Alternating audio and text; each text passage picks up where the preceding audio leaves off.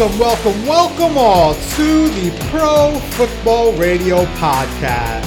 We are at episode number 18. And this is your co host, Jay Chima, with the pride and joy of Merrimack, New Hampshire, Da Puma. Thank you, thank you. No, no meow on that one this time. No meow today, No bro. meow. No, No meow, meow. today. I uh, I felt like your name has emphasis enough. So. Oh, thanks. Yeah. Thank you. I appreciate it. How you been, brother, man? I'm doing good, man. Yeah. You know, friggin' weather's gorgeous. Uh, open the opening the pool. Trying to trying to get that thing under control. Yeah. A little cloudy right now, but should be good to go by like Tuesday or Wednesday. So making progress. Nice, Adulting. It's gorgeous out. It's been a gorgeous couple of days. I mean, I I've been driving around with the windows down, the sunroof open, Megadeth cranking up on the car. It was uh, It's Megadeth. It's a thrash metal Oh, here we go. Clearly, Here we go. I Lo- knew- love your har- love your hardcore metal, don't you? Huh? Yeah, hey, hey, it's thrash. It's thrash. Whatever, whatever. When it's people screaming at you through a through a speaker, I'm out. You know. It's Dave Mustaine's not screaming at you. He's got a little bit of a snarl, Hmm. face melting guitar solos, double bass. David Ellefson on the on the on the on the bass guitar as well too. See, I, I never got that kind of music. I don't understand. The two most hated music groups uh, that are for me are um, heavy metal and country, and I, I just. I just, I just don't get that. I, have, I can do country. I, I can listen to country because sometimes, yeah, I hate it, but I can still bear through it. But heavy metal, dude, I just can't. Like, Well, it's just too much for me. Well, there's different depths of heavy metal. There's death metal and black metal and like Norse if you're listening to like Amon Amarth. But no, like when you go with thrash, like the, the big four, Anthrax, Megadeth, Metallica, Slayer. Yeah. Yeah, just stick with those if you want to delve your toe into that. Who's your Who's your favorite? I guess heavy metal band. Oh, Megadeth. Megadeth. Dave Mustaine. If I wanted to listen to a song, what would you recommend for me? Oh, let's see. I mean, I guarantee you've heard Peace Sells. Yeah. But I would start off with that. Okay. Uh, little little Rust in Peace. That's a that's a good one too. Um, Hook in Mouth. Yep, that's a good one too. Okay. Yeah, you know, I'll just send you a whole bunch. Yeah. Be like, enjoy in your car Send, ride. send me a playlist. I will. See if I get through it. I will. I will. But no, I, I guarantee you you've heard Peace Sells. okay. Okay. Awesome. Awesome. Before we get going, brother, man. Um, Brennan, I'm one of your closest friends, right? Yep. And I love you, man. I, love really you do. too. I genuinely care about you. But I haven't asked about your well-being in, I guess, eight nine episodes, and I want to make sure we kick off the podcast. Oh, now we're back to you doing a welfare check? No, I just want to make sure that you haven't cried or had a mental breakdown or any sort of any No. sort of issues lately. Like I know you're a big time crybaby, but I just wanted to I make mean, sure. I'm a big time crybaby. Oh yeah, I just No, want to no, make sure. No, I'm comfortable everything- enough to admit that, like, eh, sometimes every now and then you just need a good cry. But no, I'm I'm, I'm good. You know. Yeah? Almost almost killed a couple of people. Uh, Who'd you kill? What happened? Tell us, oh bro. no, just opening the pool, just nonsense. You know, me and my dad, Mm-hmm. Yeah. we're both the same person, which is which is great. but- Angry? but, at the same Angry? time, it's like we're, we're I, I can admit I'm stubborn and hard headed, and Oh, I get you don't say. from You don't say. So here we are. It's like becoming a union job to like open the pool and like the you know the science behind which way the pool cover has to go and. But no, it was great. I, I was super happy my parents came down Okay, to, to help. good, good. so- All right, now that we got that out of the way, Yeah. I just wanted to make sure you're good. All right. Enough about me. What, what about you? What, how, how's your week been? Good man, it's been good. I uh, had some travel for work. Yeah, you Um, were was- boondoggling out in the Bahamas. Yeah, yeah, I was down in the Bahamas, and it was so funny because um, I've never been to the Bahamas, so I didn't know that the mainland of Nassau is where all the locals hang out, all the Bohemians, right? Yep. And then across the across the little bridge there is Paradise Island, where it's just basically an extension of America. Um, there's Parad- uh, Paradise Island, uh, Atlantis Resort out there. Right. Um, there's like the aquarium and Starbucks- shit, Yeah, right? yeah. There's Yeah, a yeah. Starbucks there in every corner. There's Oh, a fucking God they, they, they got the Starbucks for you. well across across the uh, across the bridge in the Americanized part of, of Nassau. I see you getting off the plane being like, thank God I can get my fucking Well, well, listen- almond milk latte. Well, listen, night one, night one, I stayed in uh, in Nassau, downtown Na- Nassau, right? Yeah. Just because I don't know much about the layout of the land, right? Down there, I booked my hotel. I always go with a Marriott. It's the easiest. It's good quality. It's middle of the pack pricing. It's fine. You know what you I'm get saying? your points. Yeah, I get your points, right? Um, but I get down there and I realize this Marriott is in the middle of downtown Nassau, and dude, it is a tough, tough. It's uh, It's Bohemian culture, man. It's just it's insane down there. you know what I'm saying? Well, give me a little bit more, man. All right, so I, I I took two taxis that night. One taxi to dinner, one taxi back from dinner. Yeah. And every single time I try to make conversation with these uh, these locals, the Bohemians, um, I um I would always start with, "Hey, how's your day going? Uh, what do you recommend uh, doing in, in in downtown Nassau?" And both of them said, "Would you like for me to get you a girl?" That was the first thing they said, and I was like, "Let's take it down a notch from that. what else do you recommend?" Like, I'm not lying. Like, dude, and then one of them even was like, "Let me get uh, let me get my friend to send me pictures of this Cuban girl they just got on the island, and I they just show you." got on the yeah, island. Yeah, I swear to God, and I was like, so we're talking about possibly Yeah. trafficking and I was like, females. I was like, dude, let's tone it down. you know what I'm saying? Like, Jesus, I'm what else Kraft. is there? Like, what else is there? like, I was thinking about a bar or like the beach or something, you know?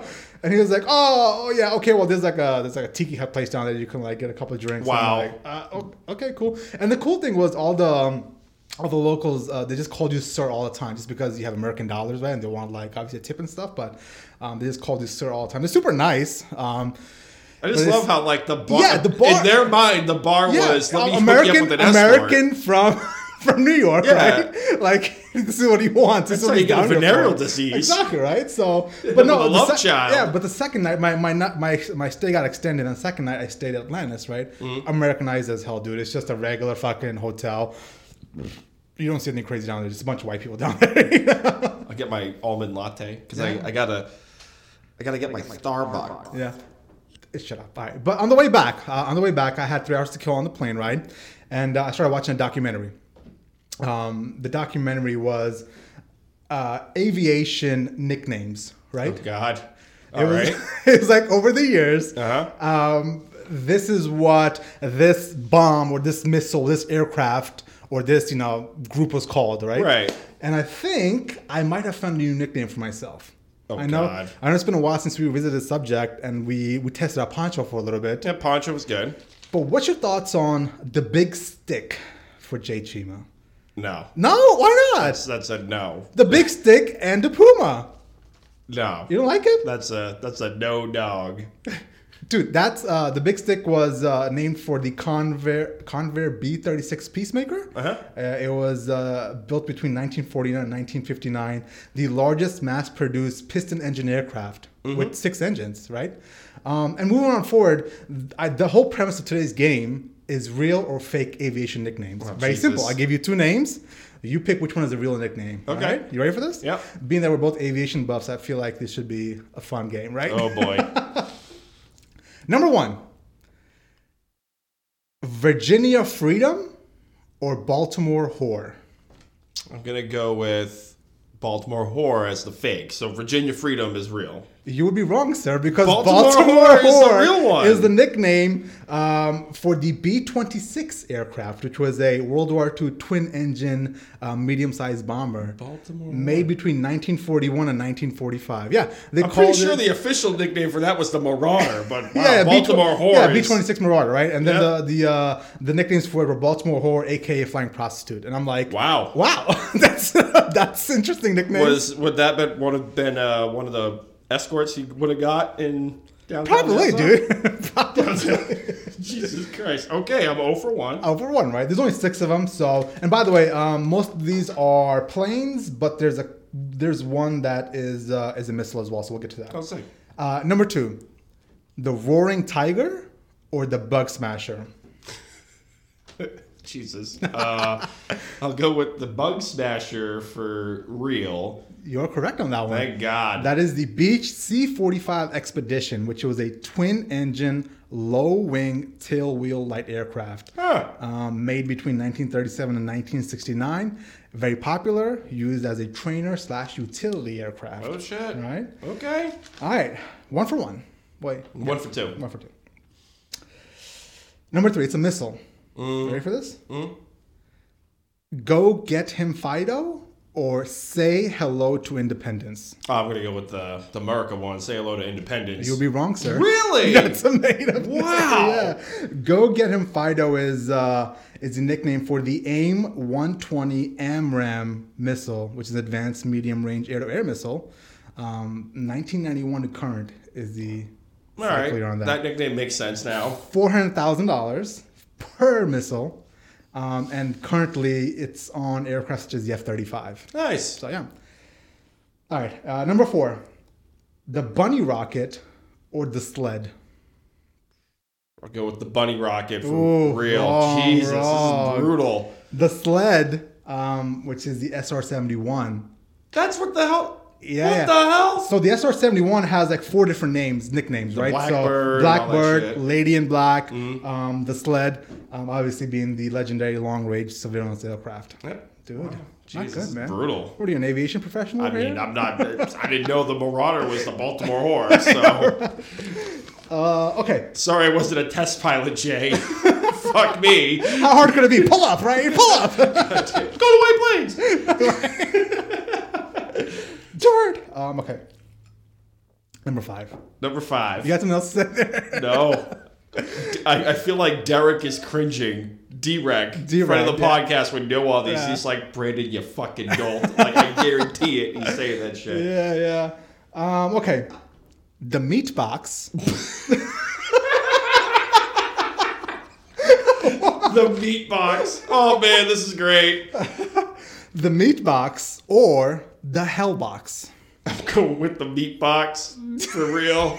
At this rate, why not?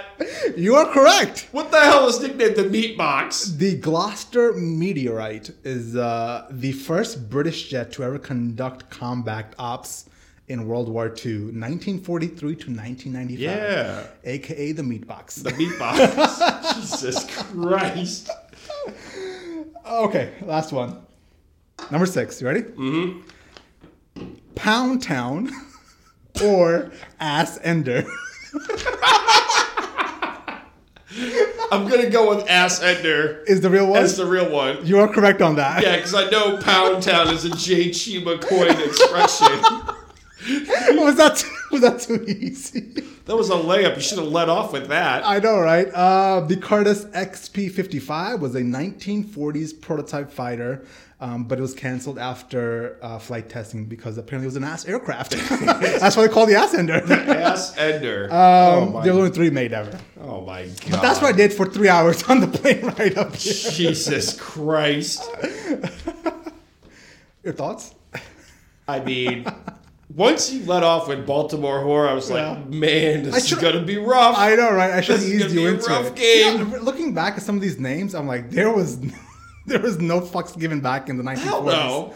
Hell no. Dude, Which it is was- hilarious because they wouldn't show Elvis below like the waist with his hips swiveling and all that bullshit. Really? But then you have an airplane called like the Baltimore Horror and the Ass Ender. and- Dude, it's funny because like in today's day in society, um, we're very liberal in America, right?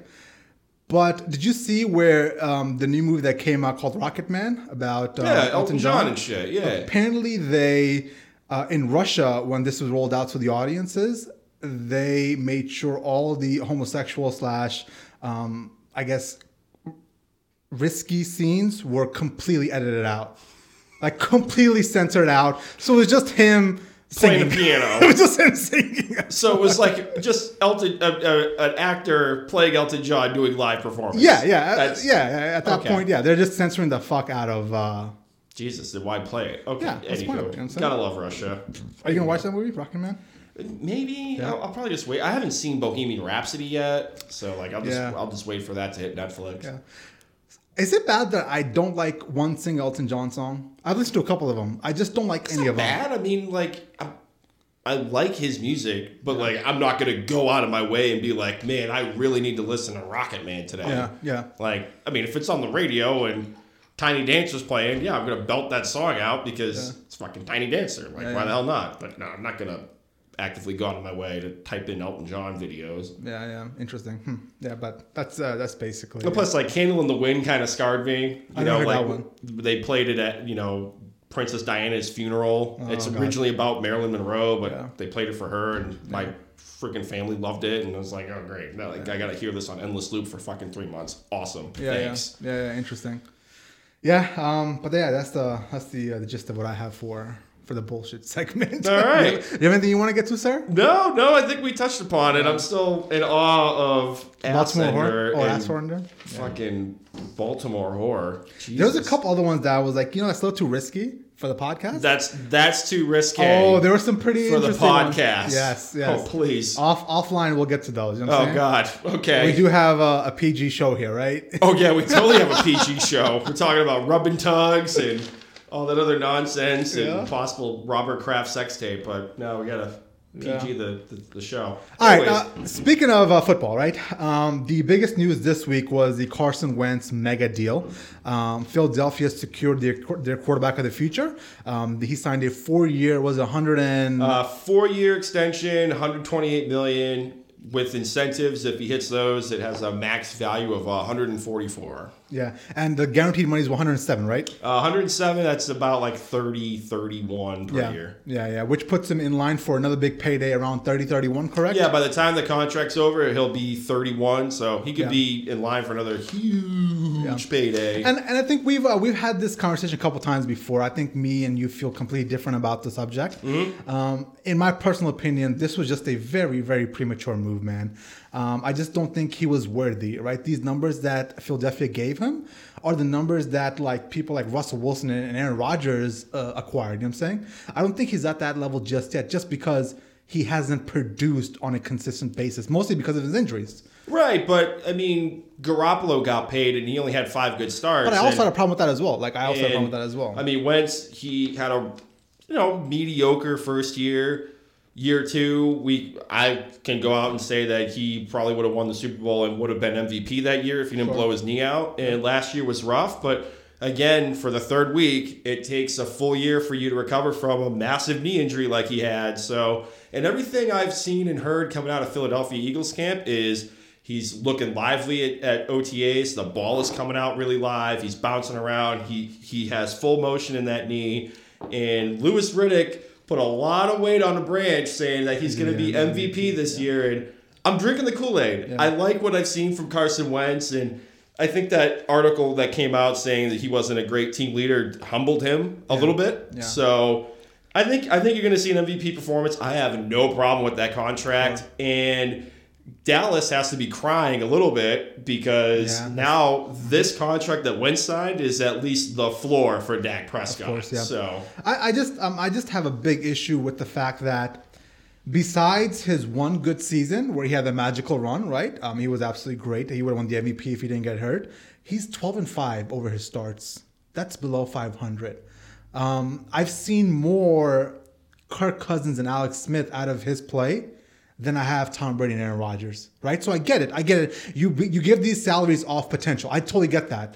Um, but I also believe he's what he's already produced so far is more middle of the pack than it is transcendent. Do you understand what I'm saying here? a little bit, but I mean, he just hasn't had a full chance to reach his potential, and like he's always going to get hit with oh, like the injury knock. He's always going to get hurt. Matt Stafford was banged up his first couple of years, and then he's been what at least a decade since he's been hurt, and he got a huge payday. I get that, but um, the Foles factor is big here as well, and I think that's something that Matt Stafford didn't have. He didn't have somebody sitting behind him that could step in and take a team through the playoffs and win him Super Bowl. Right. I know. I know it's unfair to Carson Wentz. I know it's totally unfair. Like, and I'll try to be as objective as possible, but we can't misremember that. We can't misremember Nick Foles taking it to Tom Brady and the Patriots. You know what I'm saying? Right. But we also can't, you know, go over the fact that when he had his chance to be a starter, I'll I will give a wash to the Jeff Fisher years.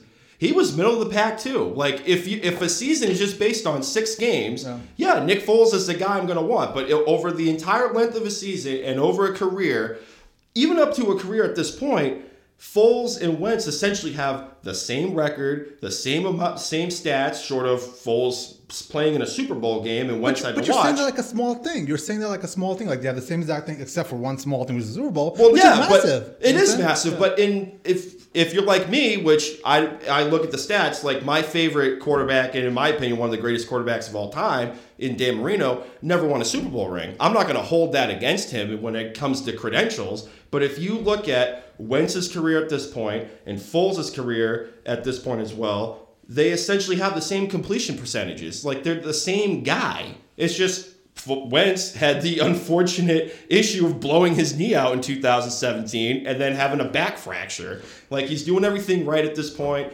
Obviously, the Lurie family likes what they see out of him because they wouldn't have given him this huge payday if they had an issue with his with his knee and his health. And everything I've seen and heard out of camp is he's he's back to where he was in 2017. So pay Yeah. the man. Yeah, of course. Yeah, um, and I get it. The NFL is a um, pay for potential future. What you what you can do for a team in the future. But I always thought the NFL was what have you done for me lately kind of thing. You know what I'm saying what have you like done for me lately? That's what you know these contracts. But I guess the shift is trending where it's these quarterbacks. If you have any decent above above middle middle pack or above quarterback, you're gonna give them some sort of money. So it's a quarterbacks market. I get it. You can't fuck with the mar- the market is what it is. So um, I get it. But I just at the end of the day, man, I would have kept Foles and I would have shipped Carson Wentz out for a bunch of picks. You know. Yeah, but you can't. I mean, you have to factor in they had to trade up a shit ton of picks to draft him where he was. to And that's a good point. That's a good point. So, when, like- when GMs put a lot of, or when organizations put a lot into going up or giving a lot for a quarterback, they generally see it out. I've seen this many times in the NFL where crap quarterbacks or middle of the pack quarterbacks have been given more leeway just because a lot was invested in, in, in acquiring them. Mm-hmm. You know what I'm saying? Um, so a lot of ego goes into it as well.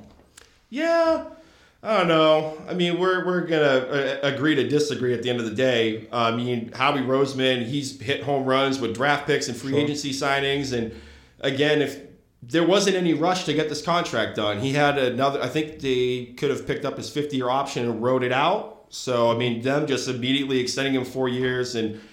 That just shows a lot of faith in Philadelphia. Where, where do you think? I mean, I kind of let it off with this being the floor for Dak. Yeah. Like, where do you think Dak Prescott now ranks? Because, in my opinion, Dak is going to get probably a little bit more than Wentz, just based on if you look at the injury factor. Which would be a bad mistake by the Cowboys. Right. Which is, see, he's not worthy of that money as well. right. You know? So, I think if you look at the other quarterbacks in this class, like Wentz got paid, Mm-hmm. Dak is probably going to get paid.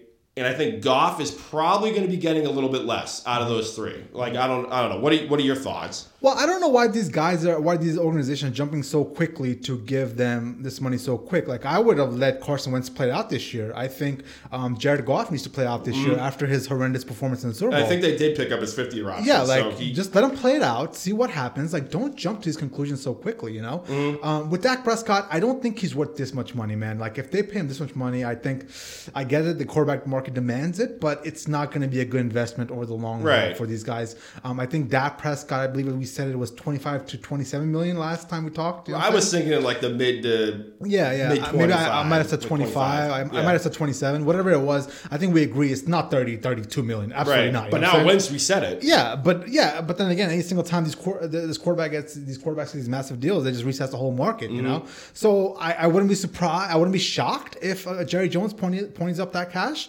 um, but I think it would be a wrong decision at the end of the day. Right.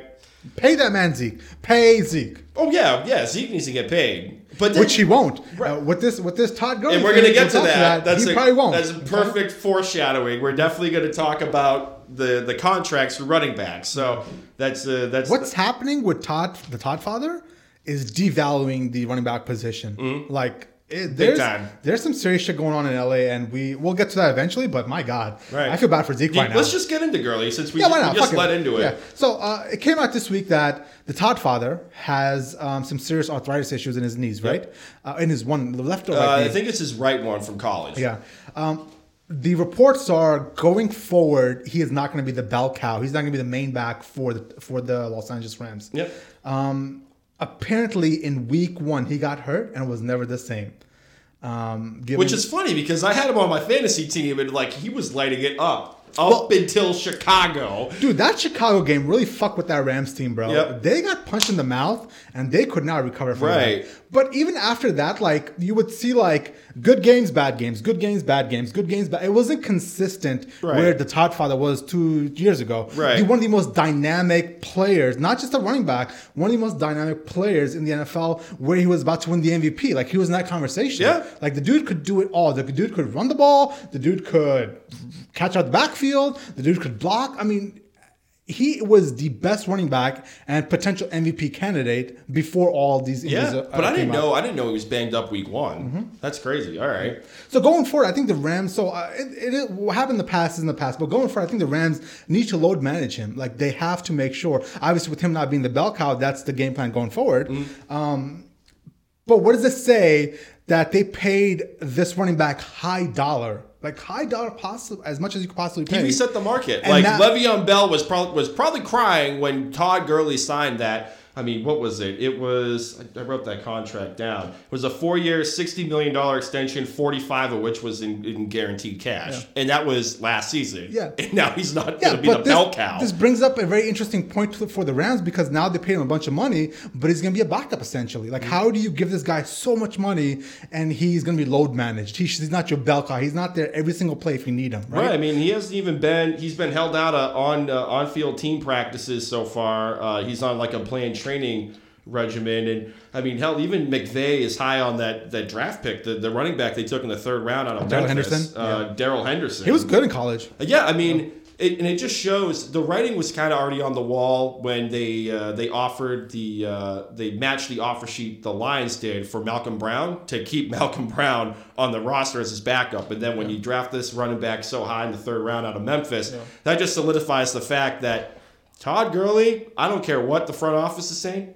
his knee is a legitimate issue. Oh, of course. Of course. it is. So, and that's man, like, and even in that high potent offense with with Woods and Cooks and and Kupp, like a lot of that is based on play action and misdirection. And if the guy that's driving the car in Todd Gurley is not hundred percent to go, Todd Father. the Todd father, whatever, the Todd father.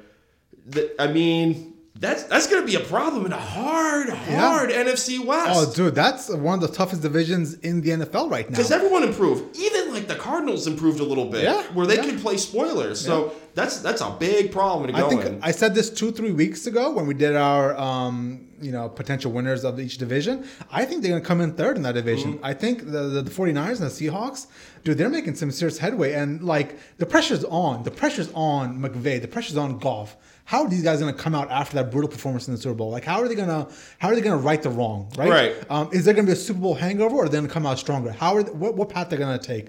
Um, my my last question I have is, how will this affect the the cap to utilization dynamic for the for the Rams? Right. So you said you pay them this much money, but you use them only one third of the time. How will that affect the rest of the team? Like obviously, if you weren't if, if they weren't paying all that money to Todd, uh, they could probably get a couple better a couple different running backs and fill in that void. But how is this going to affect that capital cap utilization analysis? you right. know? I don't know, man. That's that's that's a hard hard look at. I mean, it's it's all a gamble, especially with running backs. I mean, they're taking they're taking a beating in college, and Mm-hmm. he was playing at Georgia in the SEC, which is probably one of the hardest conferences in in It's, college football. it's one or two. It's the Big Ten and the SEC. Yep, Those two are just brutal smash mouth football every week in and week out. There's a lot of miles on that body of his, and then he already he was drafted by the Rams with a knee issue. Over that, that knee issue, it was it was surgically repaired. Jeff Fisher kind of wrote him into the ground, and then he kind of got a revitalization with with McVay. I mean, it's just how far the mighty could possibly have fallen is if he's.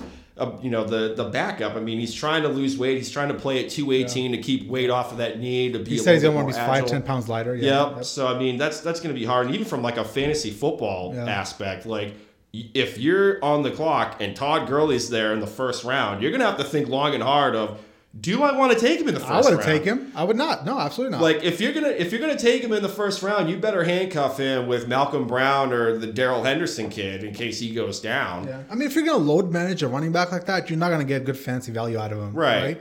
Um, so the next question being, how does this affect Zeke and his contract? I mean, this this right here is devaluing the running back position. Mm-hmm. We always thought that, um, you know, f- about three four years ago, that the the old days of you know.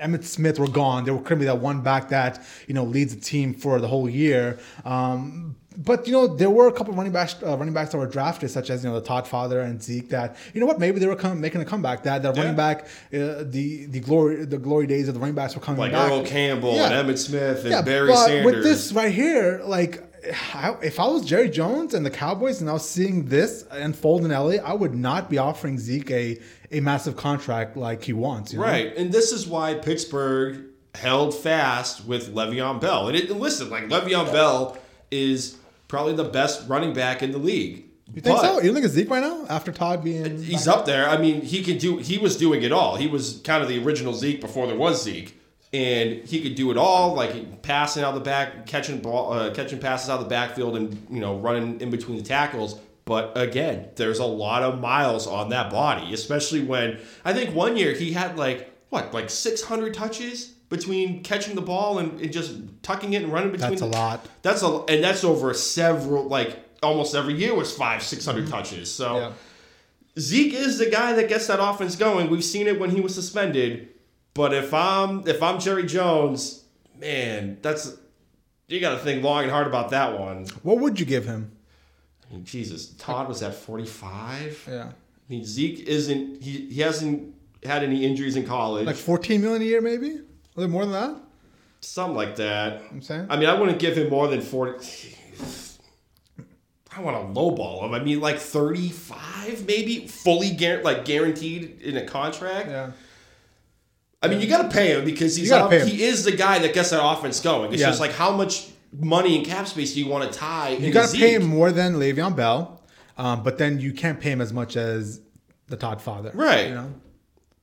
And I wonder how he's gonna take that. Right. That, He's mean, gonna have to that's take going it. to be a hard Well, the thing to is, swallow. he's gonna have to take it. You know what I'm Yeah. saying? And, and this is the bigger picture here that the NFL owners, man, they just do what they want, man. They have so much power. Yeah. And the salary cap, and they they make you think like taking, you know, not taking a hometown discount is bad. Like just Right. It's just uh, the way the NFL owners do it, man. It's fucking. And then genius. you have to think, you know, we're kind of getting the weeds with with Zeke now. Is say he turns his nose up at this contract, plays it out, and then maybe gets franchise tagged or, or plays that out, and then faces the hard fact of do I want to stay in Dallas or do I want to test the free agency market? I've said this with DeMarco Murray. A lot of those yards were because of that offensive line. Like, do you really want to lead? Like, you Yeah. got you have to factor a lot of shit in there when it comes to contract time. Yeah, but I think I think Zeke is a more uh, is a more dynamic player than. Oh, absolutely. what I'm saying? I'm to- totally with you on that. He's gonna get paid. I just there's a lot of mouths to feed in Dallas, man. Like you're gonna you're gonna piss somebody off. You're gonna piss Do off you want to piss the quarterback off? You want to piss the running back? You gotta pay the quarterback and the running back. right, because this goes this kind of goes back to Wentz is if you don't pay the quarterback, you're gonna end up in quarterback hell for X amount of, Of years. Of course. And I mean, yeah, running backs. I guess you could say Eric Quarter a dime a dozen, but not everyone's Zeke. Not everyone's a Todd Father. Not not everyone's hell even Warrick Dunn. If you want to go back, Yeah. you just I I think I'm a Patriots fan, so I see how we use LeGarrette Blunt.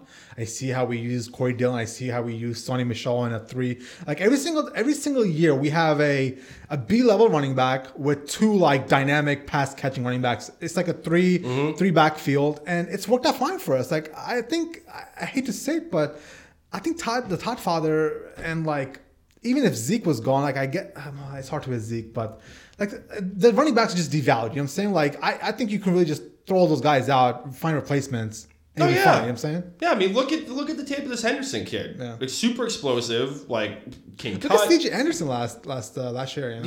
Yeah, and he looked like my friggin' fridge. He was huge. Granted, I'm not Brad Pitt, yo. Like I, I'm, I'm walking around at 230, Don't put the, the Puma down. but right?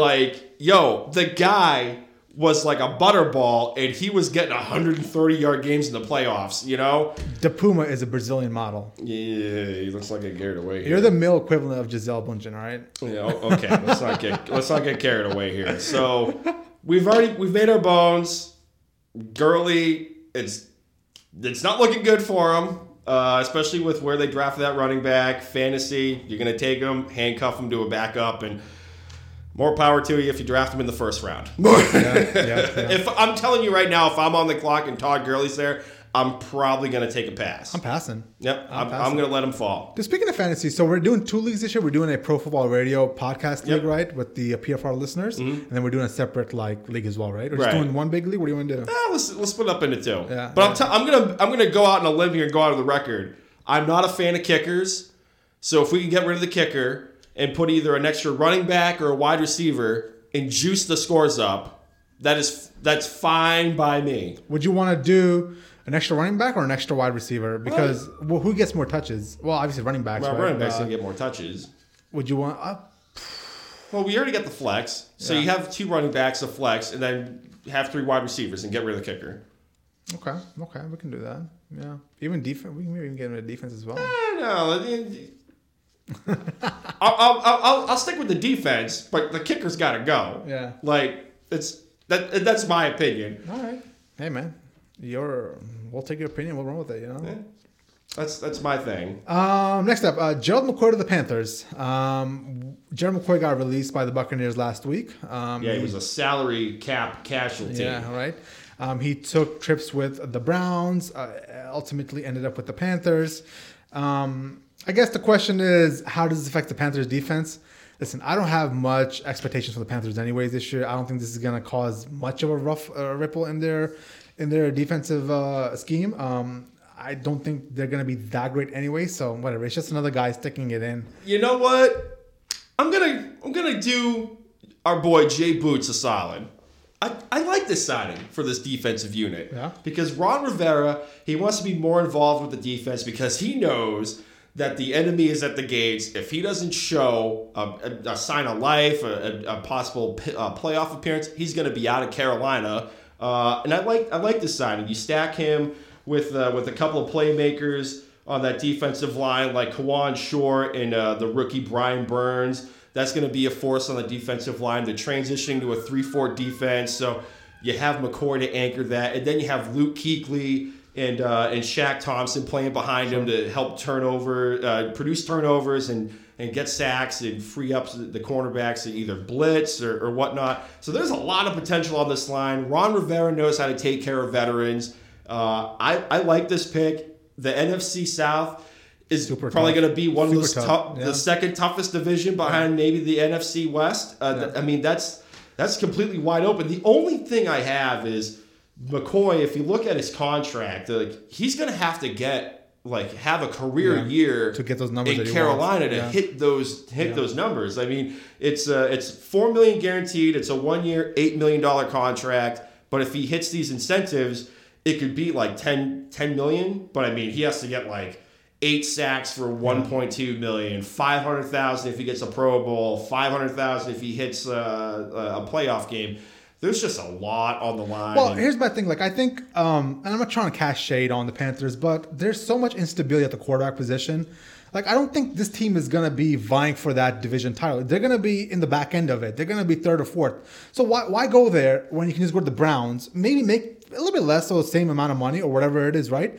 And be hopefully on a, on a better situation there. Um, I think I think he's trying to stick it to the Bucs, especially with the uh, Suh giving the his number. yeah Suh taking his number, and he's like, "All right, fine. Well, I'll go across the, the division and see you twice a year." Like, yeah, it's fine and well, but you just you're probably not gonna make the playoffs. Truthfully, if I had to guess right now, Right, right? and then there was also r- rumblings out there that he liked southern cities over, say, Baltimore and in Cleveland, which is funny because everything I heard, the Baltimore visit went really well, yeah, like yeah, they yeah. thought they were going to lock him down to be in Baltimore, and then he turns this plot twist and goes to Carolina. I really, I really like this signing. I think Carolina's gonna gonna be a contender.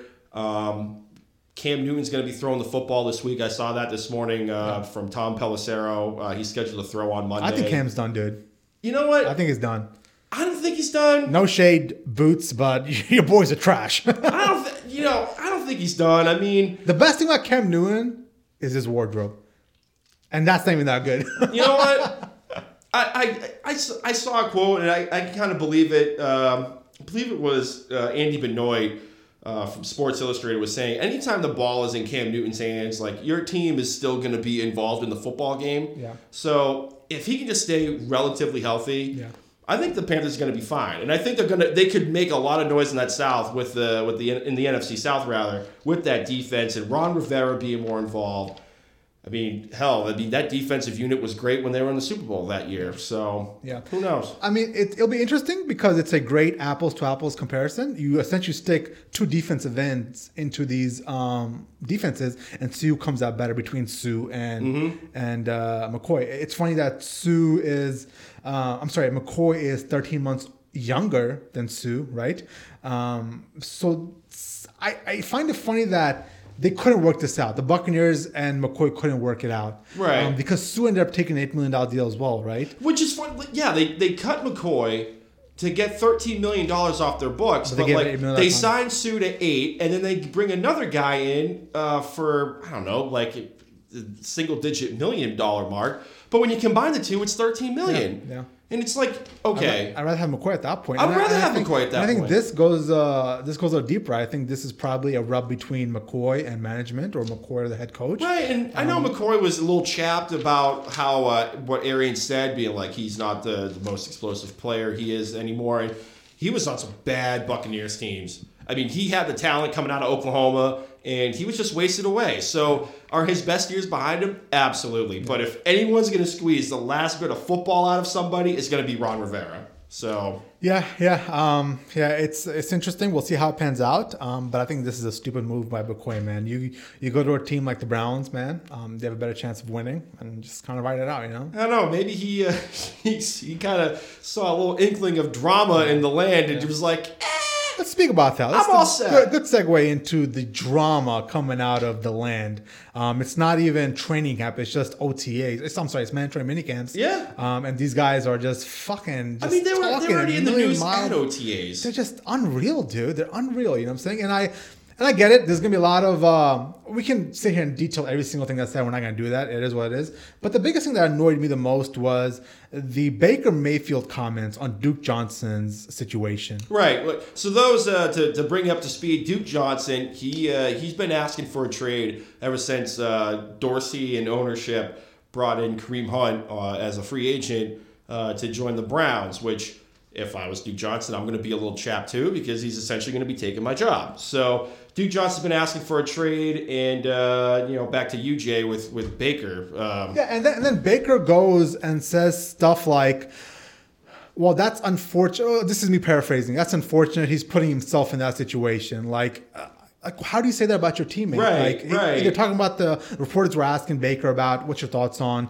on this whole Duke Johnson thing, and he flat out, instead of being a good teammate, and saying, um, "You know, it is what it is. I don't speak about my teammate's contract situation. I don't speak about another another man's money." He flat out said, "That's unfortunate. He's putting himself in that situation." Which is- which like, is- who the fuck are you, Baker? Right, and which- chill the fuck out, you know? Which is weird because when you look at Duke Johnson was on tape with Mary Kay Cabot. She's a beat writer for the, the Cleveland Browns. Cabot. And uh, and she was saying he was on tape with her saying, you know, I've been asked for a trade. It seemed like I was on the trade block before Kareem even got here, so I seem unwanted. And I'm going to be the professional, like I'm here to work, so I'm going to do my job. But then you have uh, and you have Jarvis Landry coming out offering you know words of support for Duke Johnson's Yep. situation, and then you have Baker Mayfield come out and say that, and then he doubles down and says, and I quote, I get it. Duke has been here for years, and I respect that, but it's about what you're doing right now and what you're going to do. The past is the past. You're either on this train or you're not.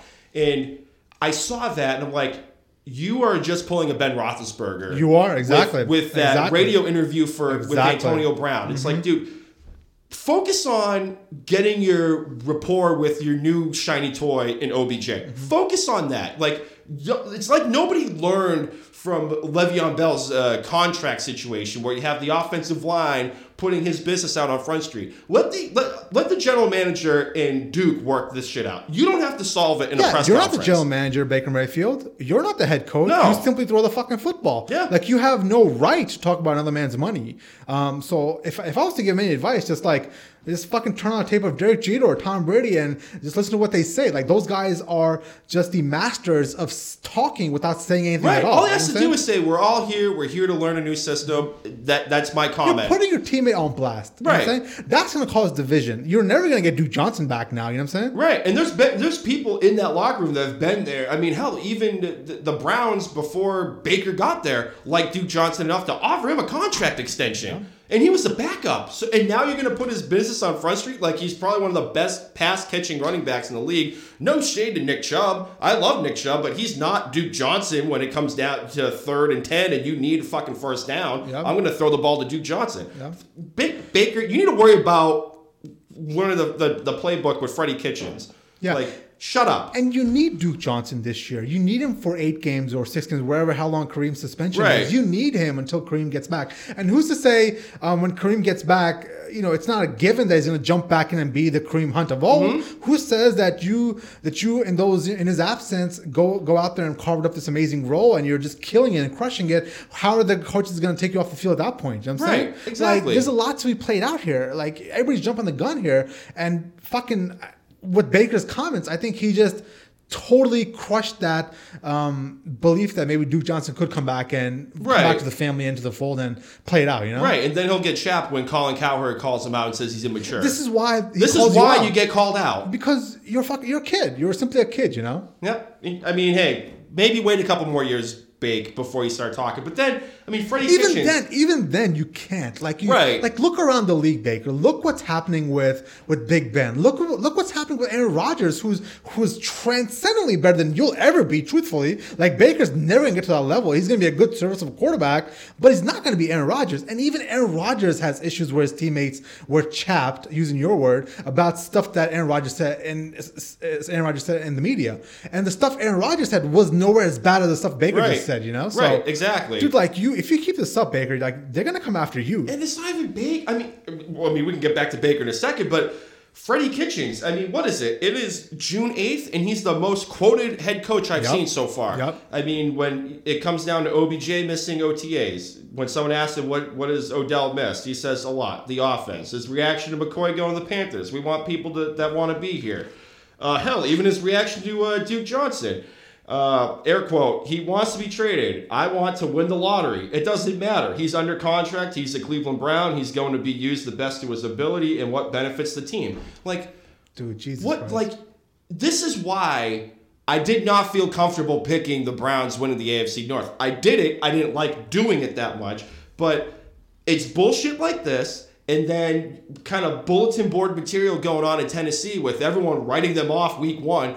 I can fully see Tennessee going into Cleveland, kicking them in the mouth, and then they go 0 3, and then everybody's going to be popping off in that locker Baker, room. just look in your own division. Look at what the Steelers were last year with all the chirping, and look at them this offseason. They're not saying a goddamn thing. Yep. That that locker room is shut now. Yep. But now you guys are out there fucking talking shit. Like, how can you not see this? How can you how can you be that dull to not see what's happening here? Yeah. You know? It's like nobody learned. Like nobody learned from Pittsburgh last season, which is mind blowing to me when Cleveland played spoiler to Pittsburgh going to the playoffs last year. Like I just I don't understand. Everybody in this day and age owns a fucking cell phone where they can go on Twitter or they can go on Instagram and see people airing dirt, airing their dirty laundry and uh, screenshotting DMs, and they can go on TV on Sports Center and see all this shit. And then it's like doing the same shit. The definition of crazy is doing the exact same thing, expecting a different result. Like I don't see how this is gonna work in Cleveland if they're popping off already June eighth, and we're just wrapping up mandatory minicamp. Dude, I like you dropping knowledge right there with the quotes, bro. Like I just I don't I don't Is this, understand. is this De Puma or Einstein? I can't just tell. I don't I don't understand. If you want like anybody that's a contender or that has won anything does not say a goddamn word. Yeah. Foxborough is the perfect example of this. Yep. The most you've seen of them on the news is Julian Edelman wearing a Boston Bruins jersey to practice, and that was headlines on Twitter. Yeah. Like that is the most news you're gonna see. Yeah. Hell, even in South Florida, you're not seeing much. You'll see Fitzpatrick throwing a no look pass, and that's it. No, no nothing. But no Brian bones. Flores comes from that Belichick mold, Yep. right? Where um, the head coach of the Dolphins came from a system in New England where you know he knows that uh, that kind of stuff just causes unwarranted distractions. Yeah. and this is the issue with this is my biggest concern with the Cleveland Browns. Freddie Kitchens is a first time head coach. You know what I'm saying? Like three three months ago, I'm sorry, five months ago, he was the running backs coach. Or Right. the fuck he he wasn't was, even a you know what I'm saying? coordinator. Like he was never a Yeah. coordinator. He was a running back coach. He was an offensive coordinator for a cup of coffee, and then Hue and uh, what, what's that other fucking Oh, that name? fucking lunatic. What's his name? Um, he's always Uh, Todd. Haley. Todd Yeah, Haley. yeah. They got fired, and he got he got sprung into being a head coach. Like I just like yeah, like take take a page out of look around the league, man. Like as a professional, look at the this is listen i'm a professional you're a professional. The one thing i do anytime i'm in a new role i have a new task i look at the most successful people in our company and try to mold their because if, i don't have to reinvent the wheel. They've already done it. I just gotta figure out what their process is and use it and tailor it to make it better and Mm-hmm. more efficient or make it tailored to myself. Freddie kitchens look around the fucking league. Like see what other head coaches are doing right? Um, figure out what is going to be the most efficient way of getting this team through a season without any bullshit and distractions and win some fucking games Yep. so I don't know, dude. I don't know either. There's just a lot, a lot of chirping coming out of out of Ohio when you Go haven't, Buckeyes. you haven't done anything. You, they, how many games they win last year? Six. Like seven? Seven. Like how? Like, dude, the most in like three years. Yeah. But like, Dude, you would think they won the fucking Super Bowl with the way they're acting now. no you know what I'm saying? shit. Like o- Odell saying we're going to be the next Patriots in five years, and then Well- that rookie. Which is funny because Odell had, was not even at OTAs when he's saying that comment. Yeah. Like, Like, it's funny that the the expectations have gone through the fucking roof for the Browns, right? Um, the second they got Odell, they went from being a eight and eight to a Super Bowl contender. Um, people back in Ohio, my good friend Sarah Marie, um, put the analogy. uh, It's like when Odell came to the Browns, it was like Jesus like came to the fucking Right. Browns. You know what I'm saying? Like, like it's just it's a lot of hype for seven wins. Like I don't understand Right. how they can be this much hype for seven fucking wins. Right. And I mean, you, you had flashes of immaturity with Baker last year, with with Hue Jackson, which, dude, like he got fired. He's got to feed a fucking family. Like, if you're gonna take a job wherever they're offering him a job, and if his boy Marvin Marvin Lewis is offering him a job, yeah, he's gonna take the what are you goddamn do? You know what I'm saying? Like, he has a mortgage. He has a family. Like, how about this, Baker? You remember you left Texas because you were chapped and you walked on to Oklahoma. Like, that's like the same fucking thing. So I don't know. There's Yeah, just I- a lot of growing pains, I have a lot of I have a, have a lot of um, mixed emotions about Baker Mayfield. I personally hated him for the longest time. I hated him. You know, like I I was at that Ohio State Oklahoma game Mm-hmm. um, in Columbus, Ohio, where Oklahoma and Baker Mayfield stuck the the flag in the middle of the field. You know what I'm saying? Yep. Like.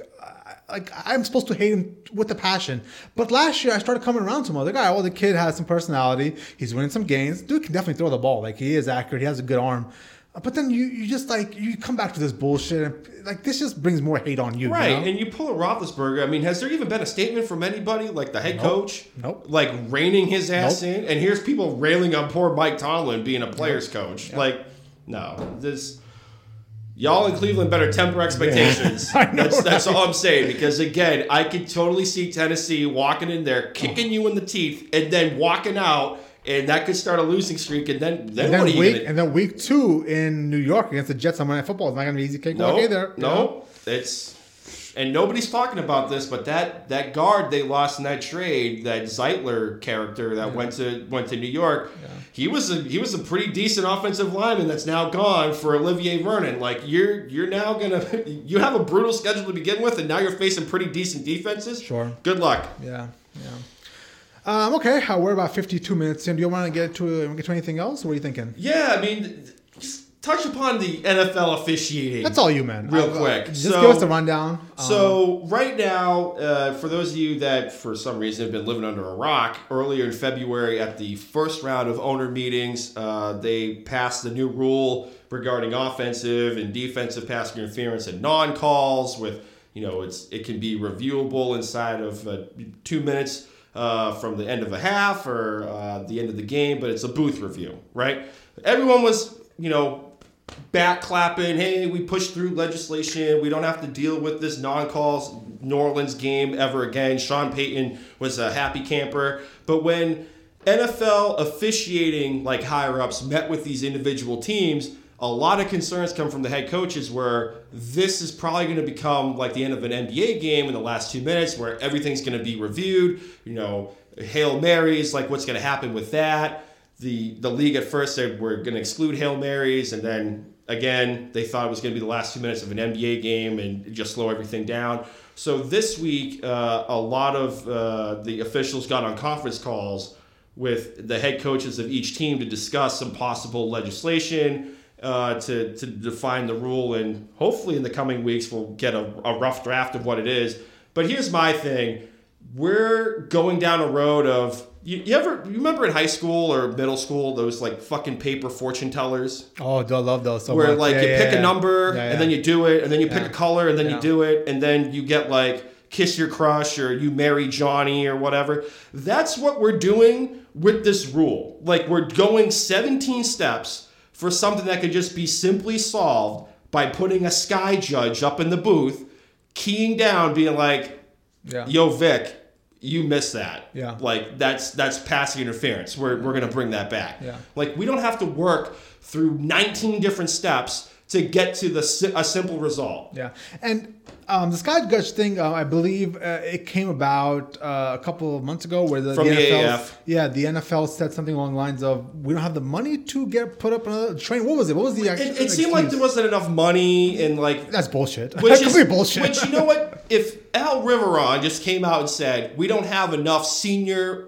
uh, referees to be a sky judge, come out and say we want to work on a solution. This is a possible solution, but we're going to need at least one to two years Yeah, to finish fine. this. And I would have more respect for that. But don't tell me you don't have enough money in NFL. but this is like this is what happens when everybody is knee jerk eh, with what happened in the NFC Championship game. We cannot we all agree that that should have been a penalty. yeah, it should have been. And at the time, there's no rules, so it, it, it sucks. It's a hard pill to swallow. Mm-hmm. But when you're reactionary to things, and it's like peace at any price with a gun to your head, like this is what happens. Now you have like 15 different things popping out of this box of how are we going to address Well, this? Because the biggest issue is they're going to have to put down in writing what a Hail Mary is. Exactly. And I was going to get to that point. Um, it has to be done. They have to officiate the Hail Mary play just like any other play. We had this conversation on the phone a couple days Mm-hmm. Right. ago, right? I I always found it funny that the NFL officials and the NFL officiated the game this way, but for one play in Hail Mary, there's more leeway. Why, Right. why are there different set of rules for Hail Marys? Why is it that um, when a team is desperate and you th- that's essentially the NFL saying if you're at that point where you're desperate to try to, for Hail Mary, you've already lost the game. The NFL is telling you at that point, you've already lost the game, don't try. You know what I'm saying? Mm-hmm. So I, I've always had a problem with the fact that the Hail Mary is officiated differently from the rest of the league, from the rest of the plays. Right. And, But like, how are you going to define a hail mary? Like, are you going to define it as Aaron Rodgers and what? What was it? Seattle? What? No, I think it was Detroit Uh, yeah, when he dropped yeah. that bomb. Are you going to define it as that? Because the Miami Miracle last year was a hail mary, but it was a little dinking and dunking underneath with Kenyon Drake. Well, like, obviously, how are you going to define a well, mary? they mary? have to define it, and they'll have to go through like an actual process and write write down the rules of like, is it more than forty or fifty or sixty or Right. whatever it is, whatever they decided it is to be. Like, you know, I think I think a good way of defining is if it's more than fifty yards, and the pl- and the ball ends up in the end zone, that's a hail mary, right. right?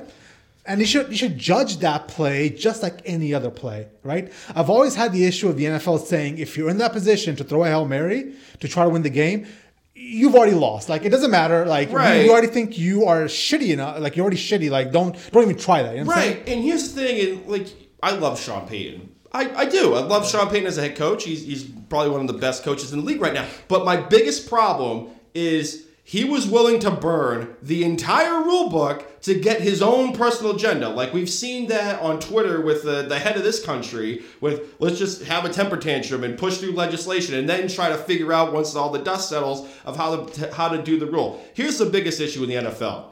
The average age of a referee is 51 years old.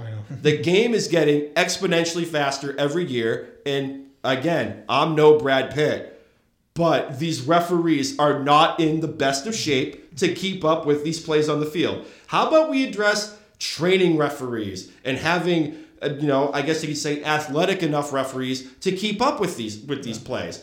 Address that and have the sky judge, and there's no problem. You don't have to do this fucking paper fortune teller, and everything's fine. Why don't you do this way? You fire all the referees.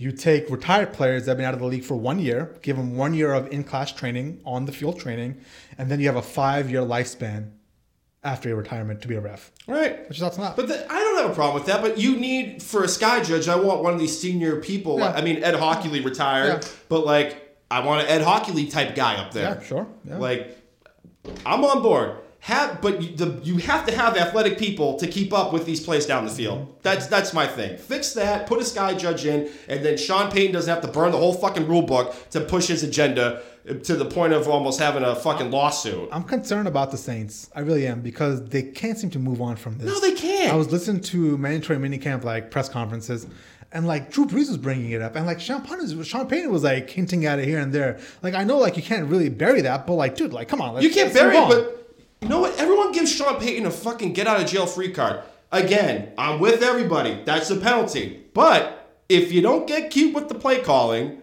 and you fucking run the ball a couple of times and kick the field goal, you're going to the Super Bowl. So let's not like once we realize that we fucked up the play calling and then we got put in this position to let another person decide the fate of our game, and then we get all chapped about it. I'm like, fucking, fucking get out of here.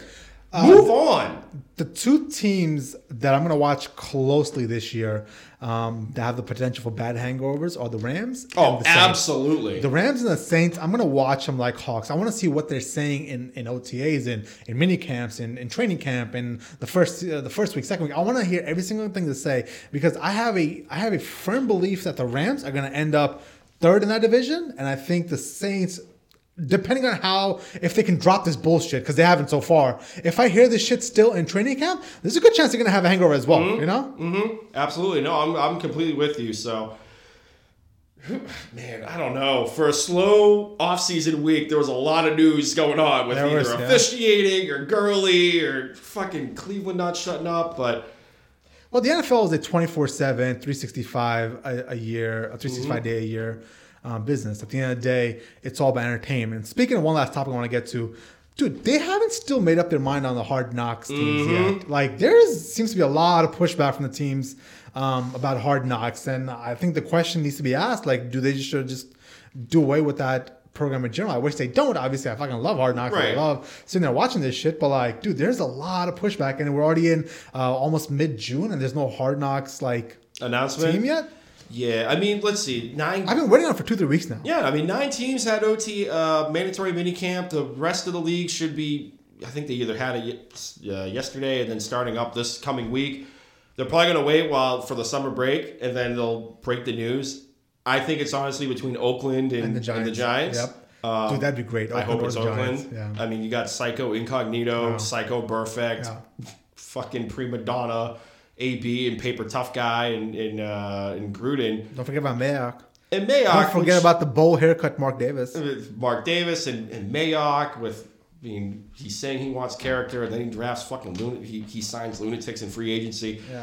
I don't understand. But real quick, before we wrap up, we have one mailbag question Go for it, bro. from our boy Dan Bollier from the 603. Six oh three. Uh, kind of paraphrasing. How Dan. are the Boyer brothers?